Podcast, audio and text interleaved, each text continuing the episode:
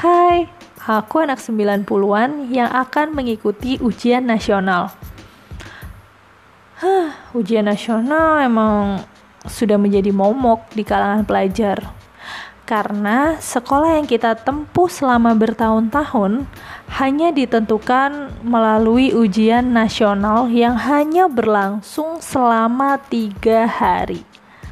Tentu, semua pelajar pasti menginginkan lulus dengan nilai yang baik, dan untuk mencapainya dibutuhkan usaha yang ekstra.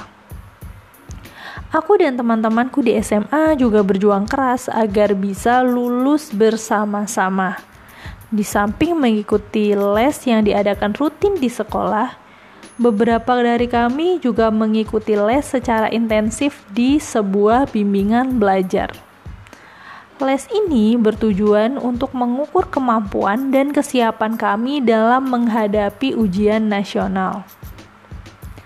Biasanya, anak-anak yang mengikuti les entah itu di bimbingan belajar atau di sekolah ada beberapa anak yang ditunjuk atau terpilih untuk membantu memberikan jawaban kepada teman yang tidak bisa saat ujian berlangsung. Dan aku salah satunya. Meskipun teman-temanku tahu kalau aku itu agak kesulitan kalau harus nyontekin gitu loh. Selain itu, selain kita beberapa anak ini dipilih untuk mencontek atau memberikan contekan kepada teman, ada usaha-usaha kami yang lain. Nah, biasanya kami menjalani berbagai macam ritual sebelum ujian nasional. Ritual Ritualnya macam-macam nih.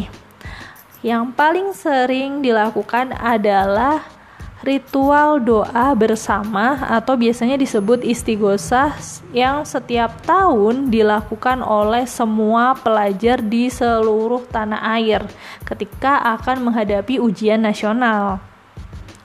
Tujuannya agar apa yang kita kerjakan saat ujian nasional berlangsung itu diberi kemudahan dan kelancaran. Nah, tujuan lainnya yang agak menyimpang adalah diberikan kelancaran dalam bekerja sama saat ujian berlangsung. Nah, agar kami ini bisa lulus semua itu, lulus sama-sama satu kelas. Nah, tidak hanya itu, ada ritual-ritual aneh yang kami lakukan.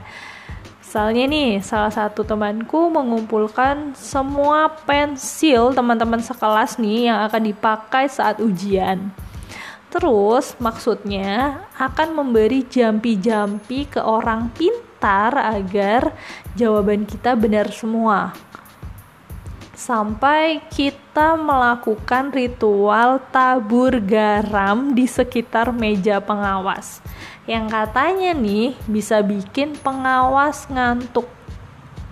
Kami juga tidak lupa meletakkan koran di atas meja agar pengawasnya akan fokus membaca koran dan tidak melihat gerak-gerik gerak-gerik kami ketika saling contek mencontek. Nah, pada hari H semua sudah siap nih usaha yang kita lakukan selama ini bersama-sama tidak sia-sia. Dari mulai hari pertama ujian sampai hari terakhir, alhamdulillah kita lalui dengan lancar dan tak ada halangan. Ya, meskipun nih ya ada banyak kecurangan yang kami lakukan, misalnya seperti bekerja sama. Terus kemudian kami memiliki kunci jawaban yang entah dari mana. Tapi tetap aja kan kunci jawaban itu menuntut kita untuk berpikir bener nggak ya? Ini kunci jawaban ya kan? Nah tentu aja kita masih berpikir dalam mengerjakan soal-soal ujian. Balik lagi semua itu kembali kepada bagaimana kita berusaha agar semua lancar dan mendapatkan nilai yang baik.